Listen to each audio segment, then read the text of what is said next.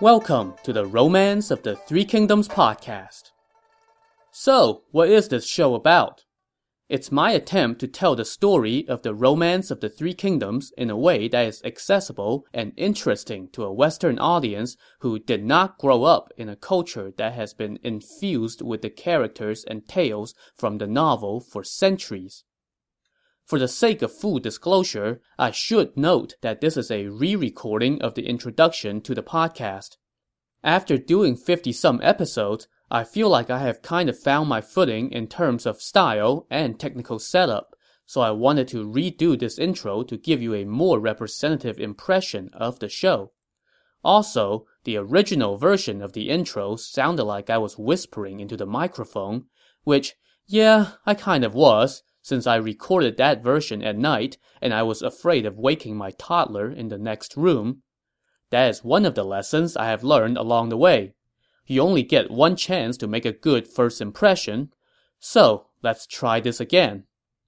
If you're not familiar with the novel, here's a very quick primer. If you want more information than what I'm providing here, there are certainly many sources of information online, so I am not going to read the Wikipedia entry to you.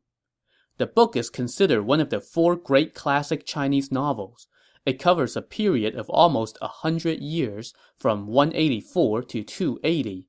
That takes us from the last days of the Han dynasty to the founding of the Jin dynasty. The novel has often been called 70% history and 30% fiction. If you want to compare the novel to something from the West, I have seen some comparisons of it to Game of Thrones, but I would say that it's like Game of Thrones if Game of Thrones is still popular a thousand years from now.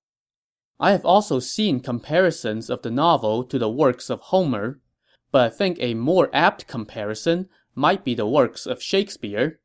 Because just like how characters and lines from Shakespeare's work have become infused into Western culture, the stories and characters from the Romance of the Three Kingdoms have become infused into Chinese culture. Just to give you an example, you know how we say, speaking of the devil?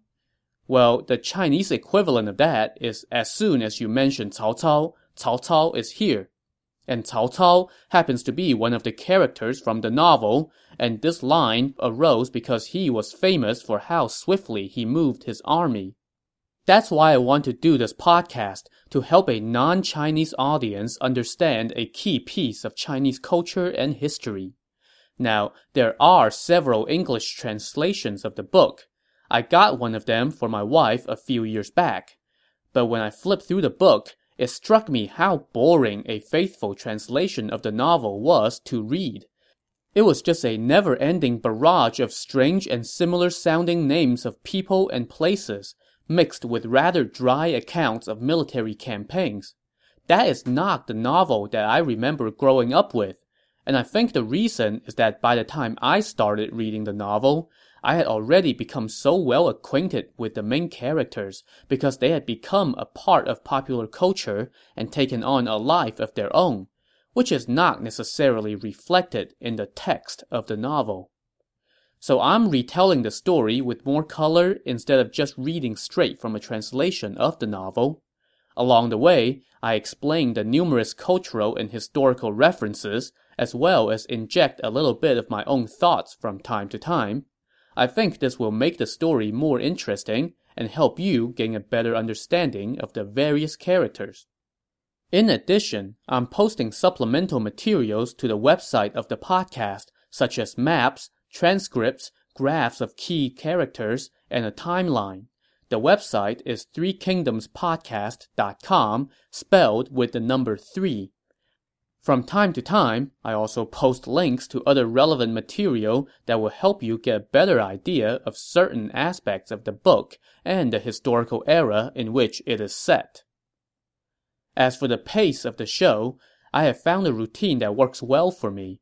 I release one new episode per week for three straight weeks, and then I take a week off to relax and maybe get a little bit ahead in my preparation.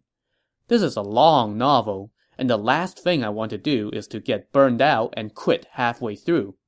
I estimate that this podcast would run roughly 150 episodes, which means it will probably take about four years to complete. We are in this for the long haul, and I need to pace myself accordingly. Finally, a couple caveats. I am not a professional storyteller or a voice actor. I'm not even that good of a public speaker. Also, before this podcast, I had not done much audio recording and editing, so naturally, the early episodes are a little rough when compared to the later ones. I would say that I begin to find my footing style-wise after about 10 episodes, and the audio quality gets much better around episode 53. So bear with me early on. I was figuring things out as I went. I promise you that it gets better. Alright, so that's a brief overview of what this podcast is all about. I hope you will give it a chance. I can't wait to dive into the story.